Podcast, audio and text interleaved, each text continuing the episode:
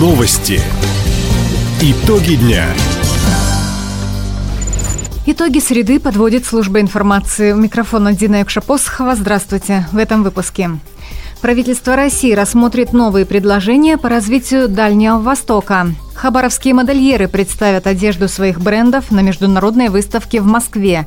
Жители края напишут этнографический диктант. Об этом и не только, более подробно. На Хабаровский край надвигается циклон. По прогнозу синоптиков, 3 ноября ожидается снег, местами сильный.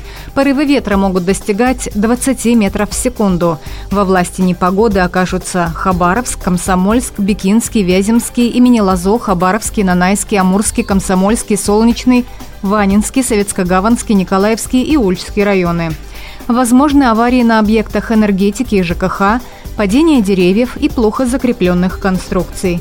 Повышается риск дорожно-транспортных происшествий при остановке работы междугородних автобусов и паромной переправы Ванина-Холмск. Спасатели и власти на местах готовы реагировать на возможные чрезвычайные происшествия. Участники стратегической сессии по развитию Дальнего Востока подготовили больше десятка предложений по повышению качества жизни в макрорегионе. Предварительные итоги заседания подвел полпред Юрий Трутнев. Сделали 14 новых предложений по развитию Дальнего Востока. Они касаются инвестиций, они касаются э, уровня жизни, развития различных отраслей, энергетики, туризма, культуры. Сейчас мы в соответствии с э, теми предложениями и замечаниями, которые получили в ходе э, сессии, доработаем это все и представим на утверждение председателю правительства. А дальше будем выполнять и работать так, чтобы жизнь на Дальнем Востоке с каждым днем становилась лучше. Напомним, стратегическую сессию по развитию Дальнего Востока накануне провел премьер-министр Михаил Мишустин. В ней приняли участие члены правительства России и главы дальневосточных регионов. На международной выставке-форуме «Россия» представят одежду хабаровских модельеров. Экспертный совет утвердил платья брендов трех местных производителей – Инна Мирова, Павлова, а также Паулайн. Изделия выставят на манекенах в зоне «Универмаг» в период проведения Дня Хабаровского края – Подиум каждого наряда будут сопровождать название бренда и ссылка на интернет-ресурс изготовителя. Как отметил глава регионального Минпромторга Евгений Романов, участие в таком мероприятии – отличная возможность заявить о себе в масштабах всей страны. Напомним, выставка «Форум Россия» откроется в Москве на ВДНХ 4 ноября. Хабаровский край представит свои достижения на экспозиции под названием «Родина китов и самолетов». Благоустройство культурно-досугового центра завершили в поселке Герби Верхнебуринского района. В региональном медсельхозе рассказали, в центре совмещены Дом культуры, библиотека, администрация поселения и магазины. Благодаря проекту «Новые горизонты» госпрограммы «Комплексное развитие сельских территорий», которая разработана по поручению президента России Владимира Путина, на обновление объекта направили почти 3 миллиона рублей – в министерстве отметили, после реконструкции здание обрело яркий современный облик.